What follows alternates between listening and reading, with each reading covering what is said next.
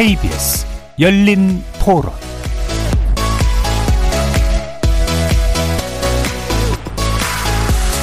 안녕하십니까. KBS 열린 토론 정준희입니다.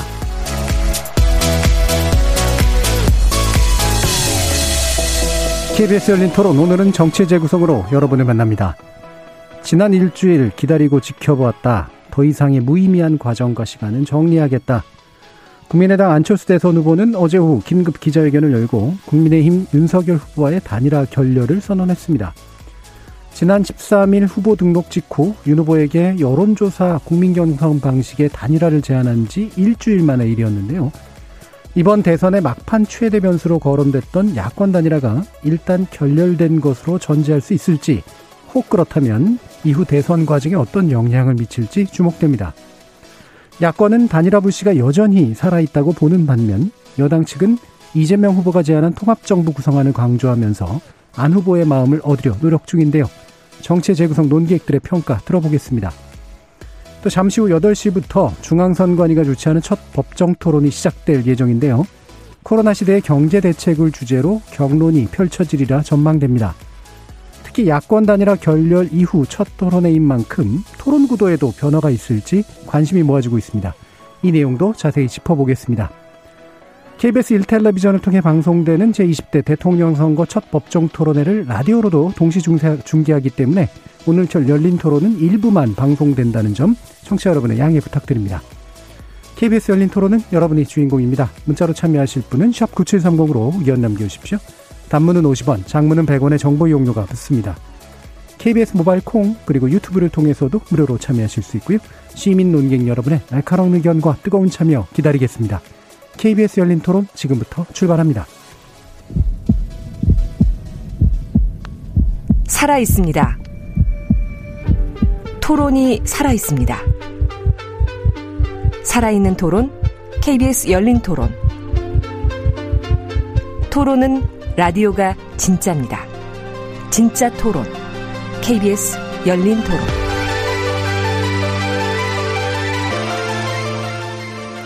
정치를 보는 색다른 시선, 정치의 재구성. 오늘은 열린 토론인 동시에 여는 토론이 되는 모양이어가지고요. 네 분이 아닌 두 분만 모시고 진행하게 됐습니다. 함께 해주시는 두 분의 논객 소개해드리겠습니다. 최수영 시사평론가 나오셨습니다. 안녕하십니까. 최수영입니다. 그 김준우 변호사 함께 해주셨습니다. 네, 안녕하세요. 김준우입니다.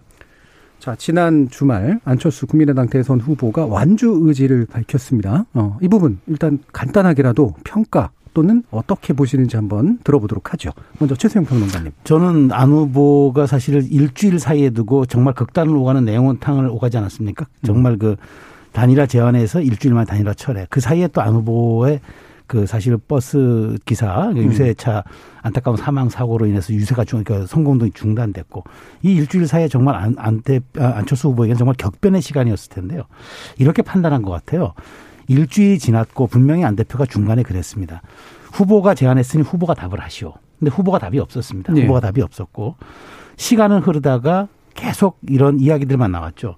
경기지사 출마하면 어떻겠냐. 혹은 부처님 안에 손바닥에 손오공 그림이 이제 첫날 나왔었고 그다음에 당대당 통합하면 니네들이 이제까지 선거 비용했던 거 우리가 다 보존해 줄 수 있다. 이런 얘기들. 또 하나 마지막에 또 정점을 찍었던 발언이죠. 아니 그 돌아가실 분들이 뭐 유서 쓰고 다니냐 무슨 음. 유지를 운운하고 다니냐 이런 그렇죠. 이야기가 토요일 그러니까 지난주 토요일 날 나왔죠. 그안 안 대표는 이렇게 판단했던 것 같아요. 아 시간을 벌면서 나를 고사시키는구나. 음. 그렇다면 내가 더 지지율이 떨어지고 선거 동력이 떨어지는 때를 기다려서 굽히고 들어오라는 얘기구나. 백기투항을 의미한다 그러면 내 의도는 이게 아닌데 음. 그렇다면 나는 판을 흔들고 다리를 크게 스윙하면서 출구 전략 모색하겠다. 더더군다나 일주일 동안 선거운동 하지도 못했으니 오히려 많은 유권자들과 중도, 중도를 지지하는 분들은 내가 이러다가 그냥 의미 없는 드랍할 수도 있다고 예. 생각하지 않겠는가. 이쯤에서 내가 다시 한번 세게 판을 흔드는 충격요법을 주지 않는 한 이 돌파를 내가 할 수 없겠다는 판단한 것 같아요. 그래서 예. 실제 내용을 보면 좀 제가 조금 취재를 해봤더니 아, 그, 이 선거, 그러니까 이 저 기자회견문 초안이 조금 좀, 좀 어. 이렇게 톤 다운이 됐다는 얘기 했었어요. 어, 어, 더, 더 강경했는데 예. 나중에 좀 참모들의 진언을 받아서 좀 약간 수위를 낮췄다 그런 얘기도 음. 있는 걸로 봐서는 안 대표가 사실상 그 발표 직전 3시간 전에 윤 후보와 통화했다 치지만 그것은 아마 말, 말하자면 안 대표의 이런 움직임을 포착한 국민의힘에서 한번 그 약간 지연 전략을 쓴다고 판단해서 예. 본인 얘기를 그냥 가는 걸로 그렇게 정했던 걸로 봐서는 이제 국민의힘에서는 엄청나고도 안 대표의 큰 틀을 수용하는 뭐 여론조사 단일화 받겠다 말겠다 이런 차원이 아니라 안 대표의 정치에 대한 어떤 그런 수용 가능성을 음. 보여주지 않는 한 단일화는 교착 상태 접어들 수밖에 없고 안 대표는 아마 일부의 완주 의지도 갖고 있는 것 같다는 생각이 예. 듭니다. 네. 기본적으로 이제 고사 전략을 쓰고 있다고 판단을 했다는 이제 네. 말씀이신데요. 그 부분 뒤에서 좀 더 분석해 보면 좋을 것 같고요. 김준우 변호사님. 어쨌든 시작과 끝을 안철수 후보가 스스로 자기 주도로 이끌어내고 자기 주도로 끝맺음 맺었다는 게 예. 자칫 소수 정당으로서 끌려가기 쉬운 판에서 음. 본인 이제는 어 그렇게 호락호락한 어, 정치 신인이 아니다. 호락호락하지 않은, 그래, 이런 모습을 되게 잘 보여줬다는 생각이 들고요. 어, 그리고 단일화의 시작을 여는 부분에 있어서 뭐 소수 후보니까 움츠려드는 게 아니라 오히려 적극적으로 나서고 그리고 어, 비난 가능성이 지금 없잖아요. 지금 이 결렬에서 안철수 대표 탓이다.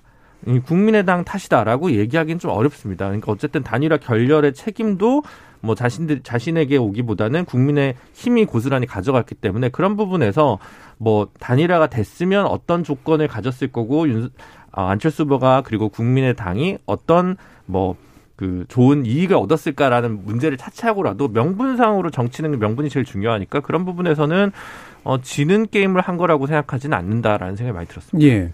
이게 이제 뭐 저는 이제 정치를 하는 사람도 아니고 그냥 관찰만 하는 사람인데 정, 우리나라 정치를 이제 지켜보면은 불가능한 일이 좀 사실 없잖아요. 음, 네. 예, 언제든 다 끝인 것 같아도 팍 뒤집히기도 음. 하고 그래서 또 특히나 최근에 이제 국민의힘이 윤 후보가 이제 들어온 이후 확정된 이후로 몇 번의 엎치락뒤치락을 겪었으니까 이게 또 혹시라도 나중에 그래도 뭔가 바뀔 가능성이 있지 않을까라고 여전히 생각하시는 분들이 있을 것 네. 같거든요. 네. 어떻게 보세요? 저는 그렇습니다. 그러니까 음. 지금 김준호 변호사 잘 지적하셨는데 안철수 후보가 완주 선언했죠. 예. 그다음에 결렬 선포를 했습니다. 그럼에도 불구하고 단일화 전국은 더 집중되는 그런 형국입니다. 네. 그러니까 안 후보가 다시 키를 쥐는 형국이 돼버렸죠. 음. 그러니까 제가 보기에 지금 국힘에서 어저께 대변인 논평이 투표 단일화로 우리는 생각하고 있다는 식의 얘기를 했어요. 말하자면 네. 사전 투표 전일 수도 있고 본 투표 전일 수도 있다. 네. 단일화 시간 열려 있다. 국민의힘은 뭐냐면 그렇다면 지금의 상황의 추이를 보겠다는 거죠. 이번 주 나오는 여론조사 아마 중요할 겁니다. 근데 뭐 당장 이번 주 나, 오늘 나왔던 여론조사는 또 이재명 후보가 아주 오차범위내 또 우세하는 네. 한국사회 여론조사 연구소의 조사가 또 있었는데 이러는 과정이 결국은 이제 안 대표의 존재감을 더 키워줄 수도 있다. 그래서 오늘 안 대표가 저는 내일 일정이 좀 주목되는 게 부울경을 내려간다 그러더라고요. 네. 1박 2일로. 부, 부울경 안 대표의 고향입니다. 네네. 네. 그렇다면은 저는 또 다른 진지전을 모색한다. 그러니까 쉬운 카드 가져, 가져오면 나는 완주한다.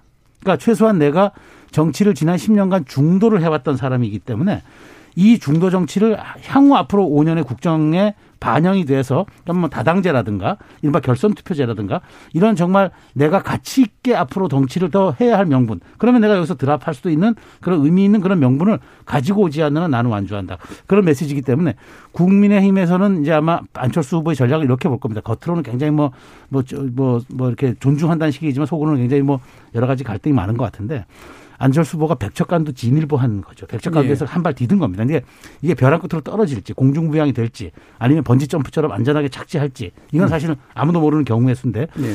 국민의힘이 좀 그 굉장한 고민을 가질 그런 경우의 음. 수들을 지금 놓고 지금 판단하고 있다. 저는 이렇게 음. 생각합니다. 그러니까 오히려 어떤 의미로든 역설적으로 단일화 의제는 계속 살려놓은 그렇죠. 셈이고 예.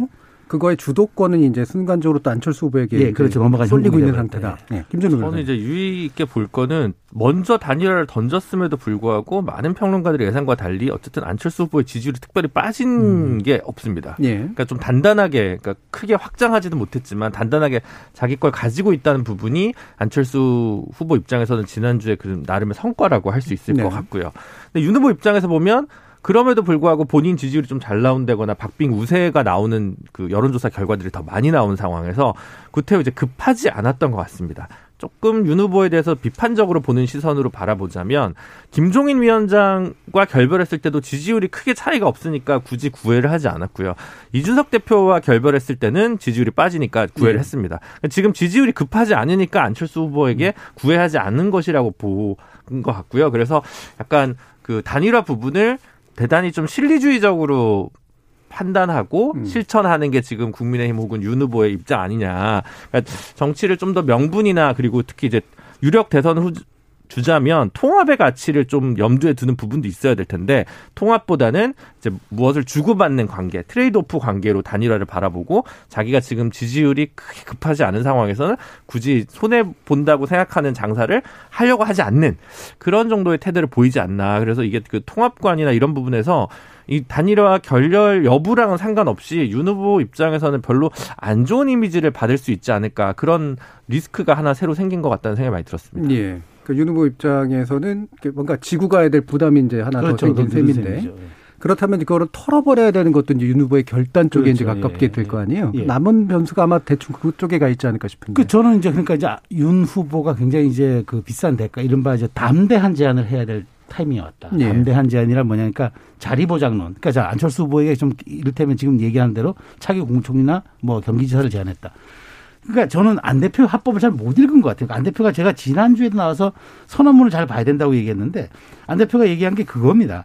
구체제 종식 이 시대의 요구고 이번 대선에서 안철수가 쟁취하고자 하는 목표다.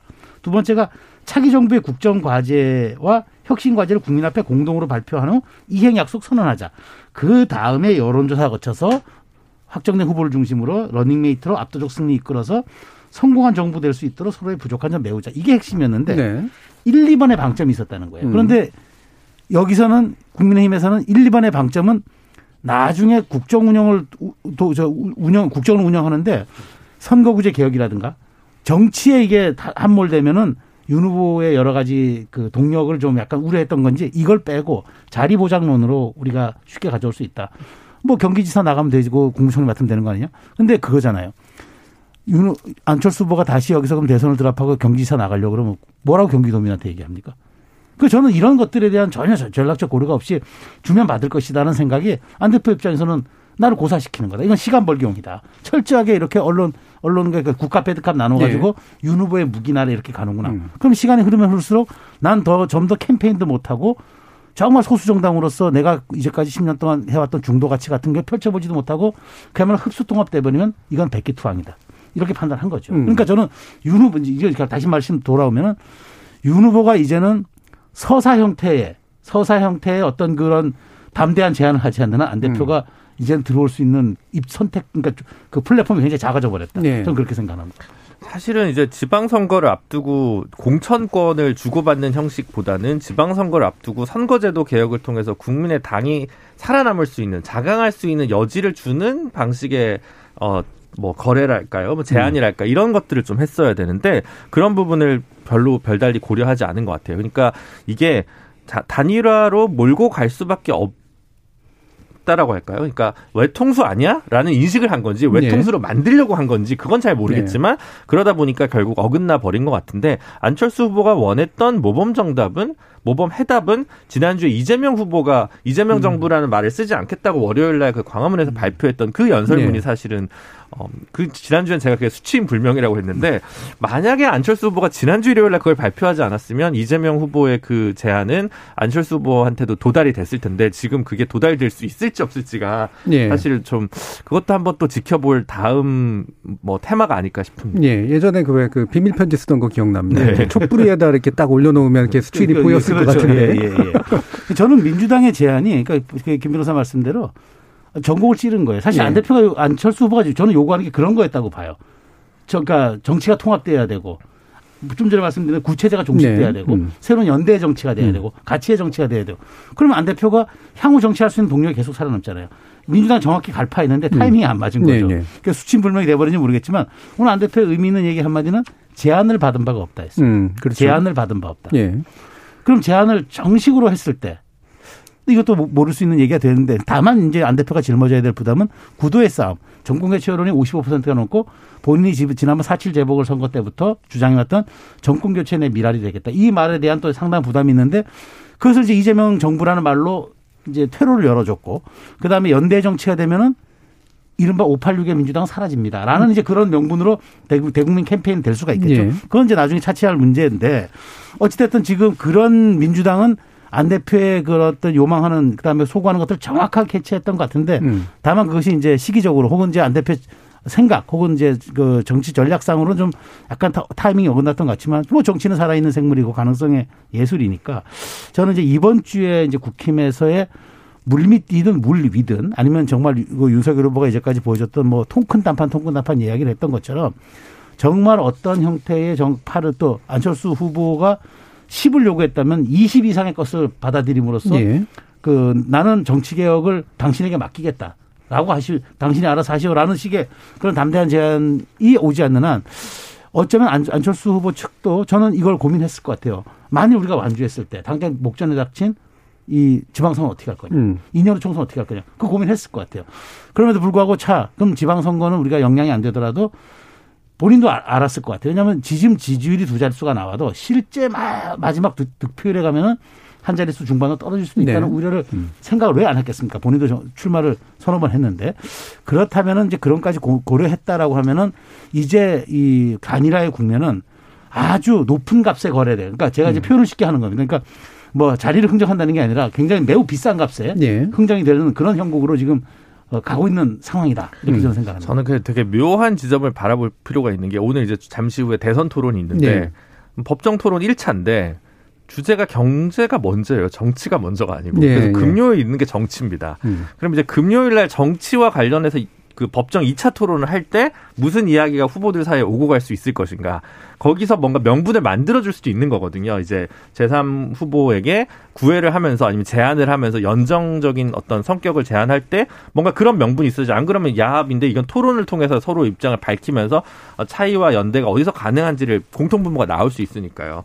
지난 2차 토론 때 이재명 후보가 위성정당 방지법 자기는 반성한다. 자기가 네. 그거 그때도 안 된다고 얘기했다가 당내에서 반발도 있었다라는 얘기를 했었거든요.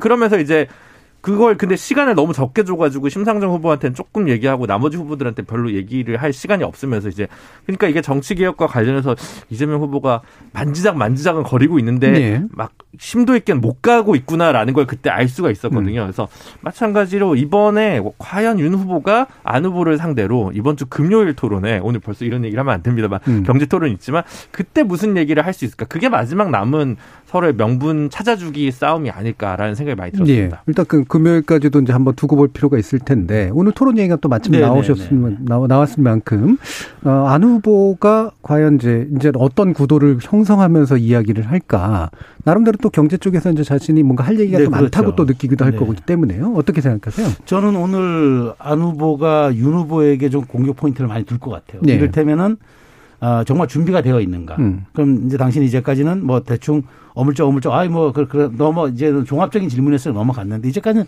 사실 뭐 어, 뭐, 그 부동산 정책이라든가 뭐 청년 정책 어찌 보면 이제 어, 말하자면은 뭐 예상할 수 있는 답변들이지만 지금 오늘은 제가 듣기로는 이제 1번 주제 1번이 코로나 시대의 경제 대책이고 네. 두, 번, 두 번째가 차기 정부의 경제정책 방향. 그러니까 네. 네가 집권했을 때 어떻게 경제정책을 할 거냐. 이거는 재정, 세제 개편, 포퓰리즘, 노동정책, 부동산, 청년 실업, 물가 뭐 환율, 금리, 유가의 신사고의 고금 이게 이제 신사고에 지금 우리가 어, 압박해 오는 국제 네. 환경 네. 이런 것들이 종합적으로 논의될 것 같아요. 근데 이게 오늘은 제가 알기로 주제 1, 2는 이제 두 사람에게 굳이 질문하지 않아도 되고 주도권 토론만 두 사람에게 질문하고 30초 답변을 보장한다더라고요. 네. 그러면은 주제 1에서 한 사람만을 가지고 계속 본인은 또 얘기할 수가 있어요. 음. 그러면 이제 심도 깊은 재질문, 재재질문 들어갈 수 있겠죠. 이런 점에서 저는 오늘 어, 저 이재명 후보는 사실은 그 유능한 경제 대통령이 구호를 내걸었기 때문에 정말 잘해야 또 본전이 될 수 있어서 정말 어느 기회이자 또 독일 네. 수도 있다는 생각이 드는데 안철수 후보는 여기에서 이제 그 윤석열 후보가 정말 어, 이런 데 대해서 4차 산업혁명까지도 포함한 이런 것들의 준비가 되어 있는가를 집중적으로 좀 캐물 가능성이 높다. 그렇다면은 음. 이런 것의 전선이 어, 지난 일주일 동안 안, 안 대표 후보가 침체되고 약간 소강 상태의 캠페인을 오히려 이것을 또 국면으로 전환, 적극적 국면으로 전환하려는 계기도 될 수 있다.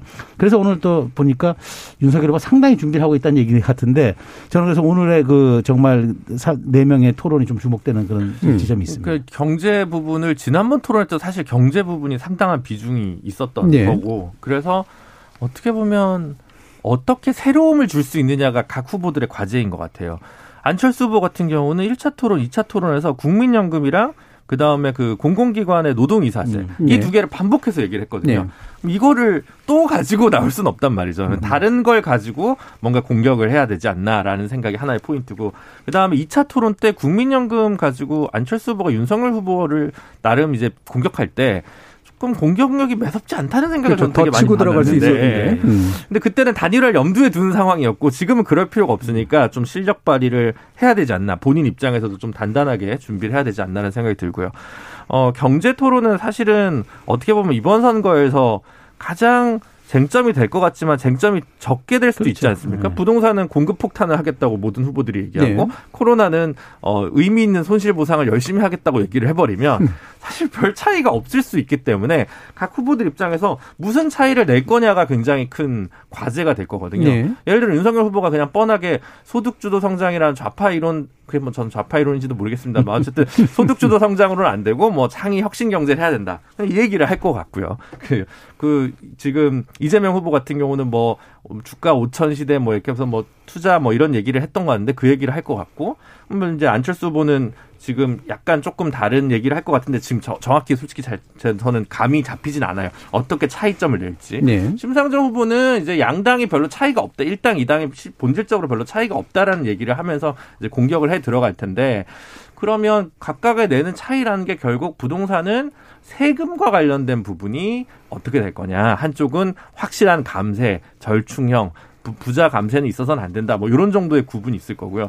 정의로운 정환, 전환 기후 위기에 관련해서는 뭐 그좀 차이가 어떻게 날지 그것도 한번 좀 봐야 될 부분이긴 합니다. 왜냐하면 그때 뭐 리백인이 뭐 뭐 이 원자력 네. 관련 문제지 이 문제까지 있으니까 이제 그렇게 해서 차이를 내는데 차이는 드러났는데 이게 표가 될 거냐 이것도 다른 문제니까 그와 관련해서 캠프에서 이 후보와 나, 나의 정책적 차이를 드러내면서 나에게 뭔가 또 이니셔티브가 가져오는 게 뭘까 그 워딩을 찾아내는데 각 캠프가 지금 어, 전력을 가해 준비했어야 되지 않나라는 예. 생각이 듭니다. 그러니까 차별성 얘기를 또 마침 해주셨으니까 이게 이제 잘 들여다보면 차별이 보이는데 예. 대충 들여다보면 또 서로 또 비슷하잖아요. 예, 예, 예. 그러니까 나름대로 또 차별성 강조하는 전략을 예, 취하긴 취할 텐데 이를테면 이 후보 이재명 후보 같은 경우 어떤 점을 좀 취할 것 같으세요? 그러니까 이재명 후보 같은 경우에는 이제 그런 거잖아요. 그러니까 본인이 이제 유능한 경제 대통령이고 네. 자기는 성과를 내본 사람이다고 얘기하니까 다만 이제 문재인 정부와는 또 차별점을 또 둬야 네. 된단 말이에요. 그러니까 그, 그 사이 딜레마 사이에서 얘기할 텐데 사실 국정은 칸막이 없습니다. 더군다나 경제는 다 모든 면이 맞닿아 음. 있어요. 그러니까 분절화된 질문과 답변으로는 이제 총량 그 경제의 총 총론적인 걸 이끌어낼 수 없는데 더군다나 이번에 좋은 게 두 번째가 차기 정부의 경제 정책 네. 방향이잖아요. 네. 그렇다면 제가 아까 말씀드린 재정 조세 이런 것들이 다 네. 포함된단 말이죠. 그렇다면 여기에서 이제 이재명 후보가 압도하는 전략으로 그러니까 지식뿐만 아니라 비전까지도 그럼 나는 이렇게 하겠다. 그러니까 단순히 이재명 후보가 이제까지 보여줬던 것 중에 가장 취약한 것은 유리할 때는 이런 얘기했다가 불리하면 말을 바꾼다는 어떤 그런 좀 약간 가벼움 음. 본인의 유연성이라고 얘기할 수 있지만 어, 대중과 국민이 받아들이기에는 왜 이렇게 가볍지? 정말 포퓰리스트인가? 이런 이제 의심을 준 거를 불식시켜내는 과제도 있지만 그런 것들을 정확하게 이게 모델링 해내는 것들이 이제 필요할 것 같고 안철수 후보와 심상정 후보는 심상정 후보는 제가 보기에 그 가치를 계속, 계속 그, 그 소수 정당이지만 의제 가치를 강조하는 네. 쪽으로 계속 갈 것 같은데 안 후보는 오늘 퍼퓰리즘에 대해서 이제 거대 양당 후보들 아마 굉장히 공격할 거예요. 네. 그러면서 재원 마련 대책이라는 그렇죠. 재원 현실성 예, 늘 이제 얘기했지만 네. 오늘은 이게 이제 세게 붙을 수가 있는 거예요. 제 네. 질문에 제재 질문이 들어갈 수 있기 때문에 그렇다면 아 좋은 얘기 좋은 제안입니다. 이제까지 안철수 저 윤석열 후보 잘하는 패턴대로 아유 뭐 알고 있습니다. 좋은 제안입니다. 아유 뭐그 뭐 잘 검토하고 좋은 얘기네요. 네. 이런 식으로 넘어갈 수는 없는 거거든요. 그러니까 그런 것들의 균열 지점과 상대방의 약간 약한 고리들을 얼만큼 디테일하게 치고 들어가고 윤석열 후보는 오늘이 또 기회일 수도 있는 게 오늘 잘 선방하면 토론 얘기 가지고 이제 윤석열 후보를 변수로 삼을 수는 없습니다. 네. 토론 리스크는 사라집니다. 남은 향후 두 번도 음. 크게 사실은 그런 기대치를 낮추는 효과도 있을 테고 그런 점에서 오늘이 경제라서 말씀대로 좀, 어, 김 변호사 말씀대로 좀 밋밋하고 재미없을 것 같지만 오히려 이것이 정치는 약간의 담론 위주로 얘기를 할 수 있어도 경제는 본인의 철학과 같이 그다음에 음. 재정과 맞물리는 결국 자신의 공약 정책은 결국 돈이거든요. 그러니까 이 어, 결국 재정은 자기의 철학과 맞물리기 때문에 그런 점들에 대한 얘기들이 오늘 얼마큼 공격 주도권을 주도권 토론이 더군다나 좀 구분이 돼가지고 예. 좀 늘어났다 그러더라고요. 예. 그런 점에서 좀 오늘 차별력을 차별성을 드러내는 그런 좀 토론회가 음. 되지 않을까 전망합니다. 그러니까 이재명 후보 같은 경우에는 좀 일관성, 그렇죠. 일관적인 예. 비전 이런 그렇죠. 걸좀 강조할 테고 이제. 이제 심상정 후보는 자신의 그러니까 다른 여타 후보들과 확실하게 차별화된 소수 의제들 자신의 소수 의제 음. 안, 안 후보 같은 경우에는 주로 윤 후보 쪽을 향하면서 또는 이 후보를 향하면서 포퓰리즘 아니냐. 그렇죠. 그, 그, 재정 제대로 할 수 있느냐. 예. 윤 후보는 나도 알 만큼 안다. 예.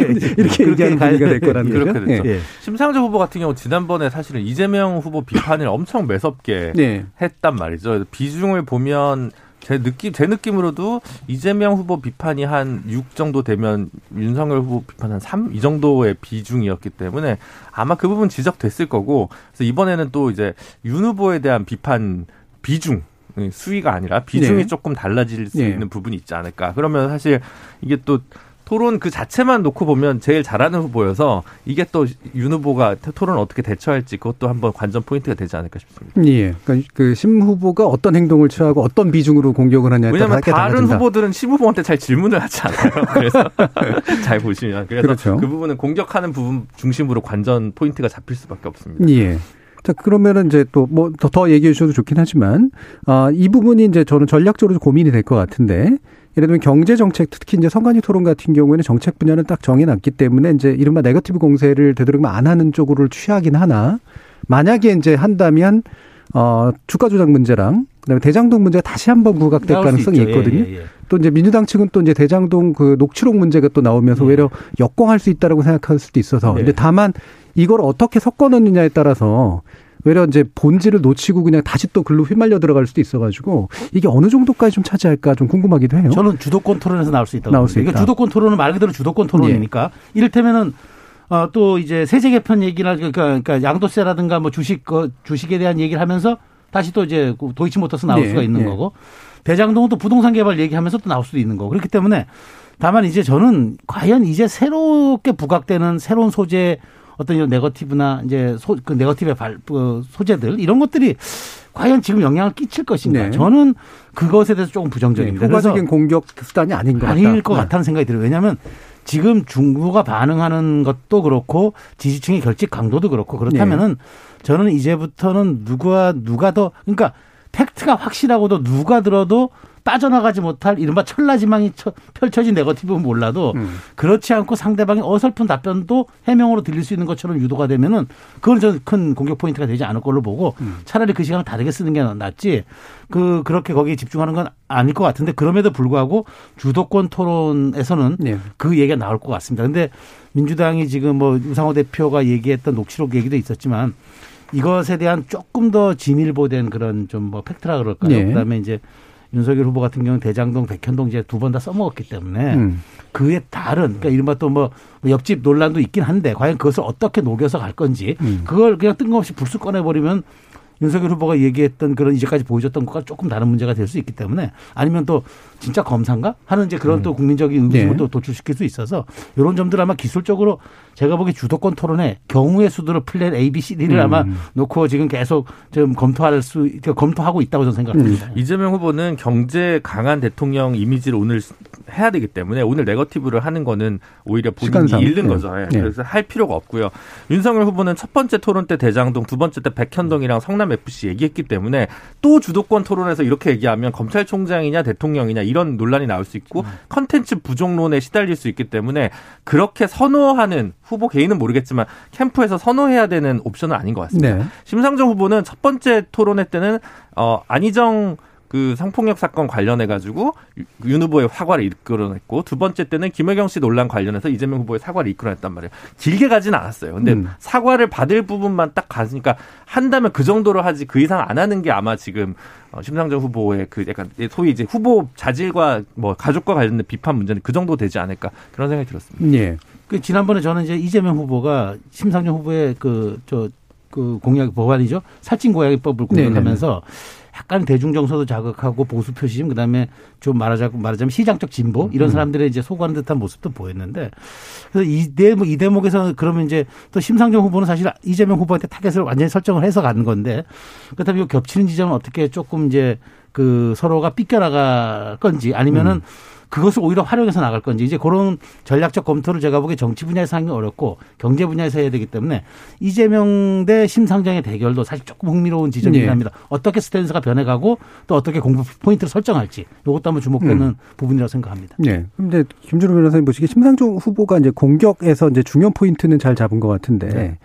이게 물론 그 자체가 쉬운 건 아닙니다만 자신의 새로움을 강조하는 데서는 아직까지는 이렇게 뚜렷하지는 않았던 측면이 있는 것 같아요. 네네. 오늘 좀 부각될 것 같은가요? 글쎄요, 그게 이제 참 어려운 부분이 이런 것 음. 같습니다. 예를 들어 열심히 고민했는 한 게 제가 볼 때 주사일제랑 모병제 네네. 관련한 부분이었는데 4일째 얘기하니까 4.5일째 정도는 수용하겠다고 이재명 음. 후보가 따라와 버렸고 모병제 부분도 상당히 따라와 네. 버렸습니다. 네. 그렇게 되니까 이게 민주당 내에서 어쨌든 조금 더 왼쪽 포지션에 있는 이재명 후보다 보니까 교 집합이 생겨버려서 차이를 드러내기 좀 쉽지 음. 않은 부분이 어, 심, 심 후보의 고민이 아닐까. 이미 굉장히 준비한데 지금 새로운 정책 공약을 낼 수는 없는 거거든요. 그러면 그냥 메신저의 진정성 이런 것 중심으로 얘기하거나 아니면 뭐 기후 위기나 뭐 젠더 이슈 요걸로 차별적을 낼 수밖에 없고 나머지 이슈에서는 조금 교집합이 많은 거는 지금 입장에서는 좀 음, 불가항력적인 거 아닌가 예. 그렇게 보여집니다. 지금 4222님께서 지금까지 토론이 밋밋한 맛이 었다고 한다면 오늘은 모두 막바지 카드를 쓸 것 같아 강하고 자극적인 맛이 나지 않을까 싶습니다라는 말씀 주셨는데요. 실제로 어떨지 두고 봐야 되겠습니다만 어, 어떤 면에서 이제 세 번째 TV 토론이고 법정 토론은 첫 번째지만 오늘이 어떻게 되느냐에 따라서 두 번째나 세 번째에 대한 기대치가 떨어질 수도 있고 올라갈 수도 있는 거라서 그렇죠. 혹시 그러니까 오히려 떨어질 수도 있다라고 아까는 보셨었잖아요. 네. 예. 그러니까 저는 오늘 이제 윤 후보 입장에서는 사실 지금 안, 그 이재명 후보는 제가 갤럽에서 지금 이 평가가 이거 제 평가가 아닌데 갤럽 평가가 뭐라 했냐면 이재명 후보의 지지율은 견고성이 있다. 네. 조금 네. 윤 후보에 비해서 조금 조금 떨어지는 오차범위 내에서 음. 조금 좀 부족하더라도 그건 견고성이. 윤석열 후보는 지금까지 추세는 상승세가 맞다. 다만 음. 유동성이 너무 강하다. 네. 다시 말하자면 크리스탈 지지율이라는 음. 얘기거든요. 깨지기 쉽고. 그러니까 상황에 따라서 등락폭이 아주 센. 그렇다면 이제 윤 후보가 여기 오늘 토론에서 보여줄 것은 이제 안정성이 정말 필요한 거고 음. 그 다음에 저는 이재명 후보는 일관성이 일관성을 보여줘야 되는 거죠. 근데 그것이 이제 경제라는 이제 말하자면 분야기 때문에 조금 대중에게는 좀 말하자면 금방 와닿지 않을 수 있, 으나 저는 결국 그렇잖아요. 오늘 우리가 이제 늘 하는 얘기지만 토론에서는 이제까지 놓고 봐도 약간 비언어적 포, 포, 포, 요소도 대단히 네. 중요한데 네.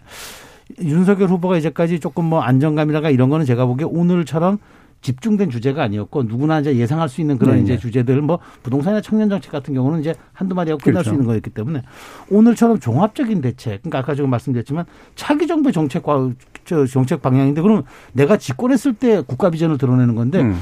여기에 대해서는 이제 정말 그 말하자면은 뭐 한두 마디 말로는 할 수가 없어서 저는 오늘 토론과 금요일 토론 금요일 토론은 뭐 다음 주에 반영이 되겠지만 오늘 토론은 주초기 때문에 이른바 수목 그러니까 화수 중에 또, 또 저기 저 시행되는 여론조사에는 상당한 또 반응이 있을 걸로 보여서 결국 어 저는 이제 그 윤석열 안철수의 단일화 문제 그다음에 이런 것들도 굉장히 여론조사에 그 어떤 영향을 네. 받을 수밖에 없는 음. 구조적 문제이기 때문에 오늘 토론이 서로 간에 어떤 그 주도권 싸움이라는 음. 측면에서도 좀 약간 그런 것들을 감안하고 토론을 전개할 것 같은 음. 생각이 듭니다. 저는 이제 단일화 결렬 이후에 토론이라는 점에서 흥미로운 네. 지점이 음, 있는 거지만 확실히. 내용적이나 주제적인 면에서는 앞서 두 번의 토론과 조금 겹치는 부분이 있기 네네. 때문에 사실 내용적 구별성과 차이 음. 정책 좋아하는 사람들은 사실 다음 토론이랑 그 다음 토론을도 기대할 텐데 네. 선거에 가까울수록 토론이 가지는 영향이 또 적을 수 있기 때문에 사실 오늘이 가지는 의미가 더 클 수는 있겠다. 음. 근데 그 함의는 클 수 있는데 클 수 있는 가능성은 그 의제 때문에 좀 적을 수 있는 그런 예. 소문난 잔치인데 이게 기본 흥행은 되는데 대박이 나긴 어려운 판 아닌가라는 생각이 예. 들어서 묘한 기대감과 약간의 비관적 감성 두 개를 동시에 갖고 지금 시간 기다리고 있습니다. 언론이 이제 이렇게 사실 접근할 것 같아요.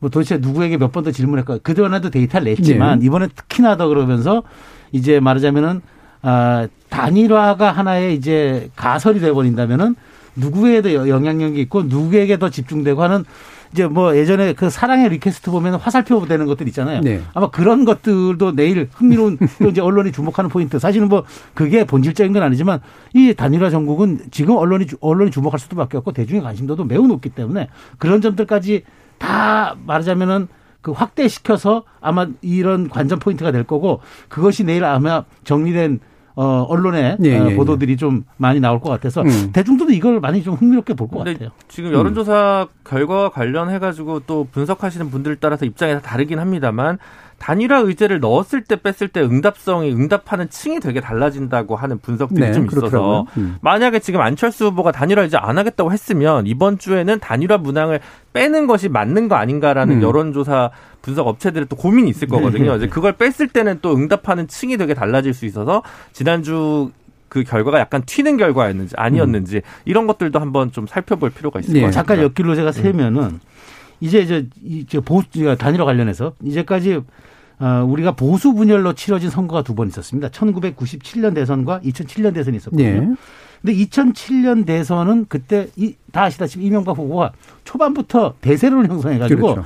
그런 선거 결과가 이미 예측이 끝난 거였어요. 네. 그래서 사실은 뭐 그때는 득, 득표를 봐도 48.67 이명박, 26.14 정동영, 이회창 15였는데 97년 대선 모델에 저는 이번에 더 가깝다고 봐요. 음. 97년 대선 모델은 39만 표로 승부 갈렸어요. 그때 네. 이회창, 이인재, 김, 김대중 대결.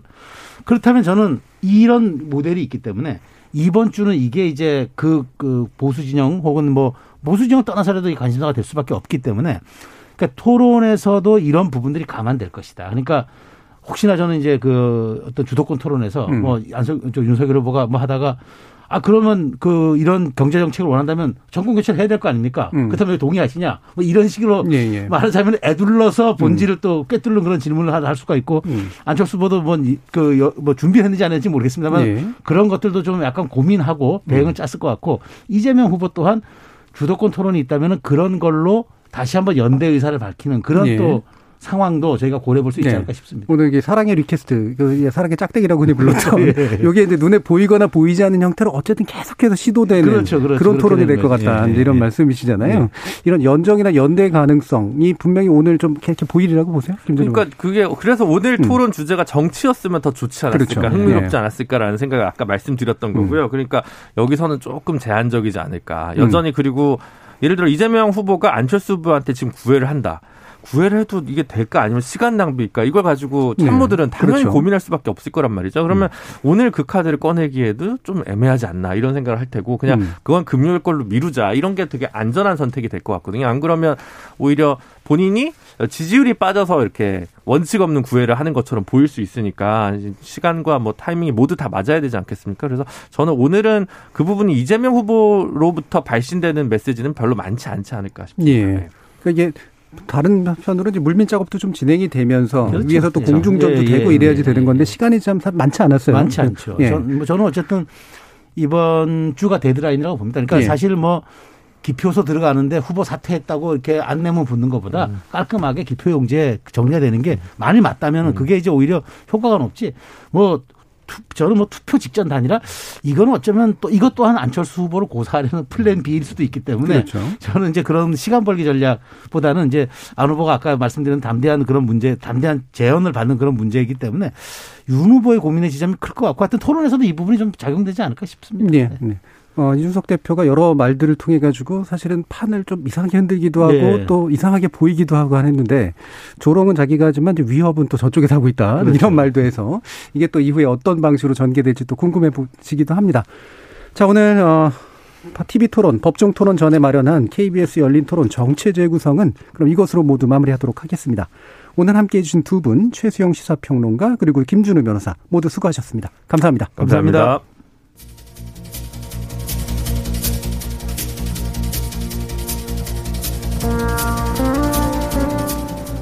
제20대 대통령 선거가 전례 없는 비대면 상황에서 펼쳐지다 보니 그 어느 때보다도 토론의 중요성이 부각되어 왔는데요.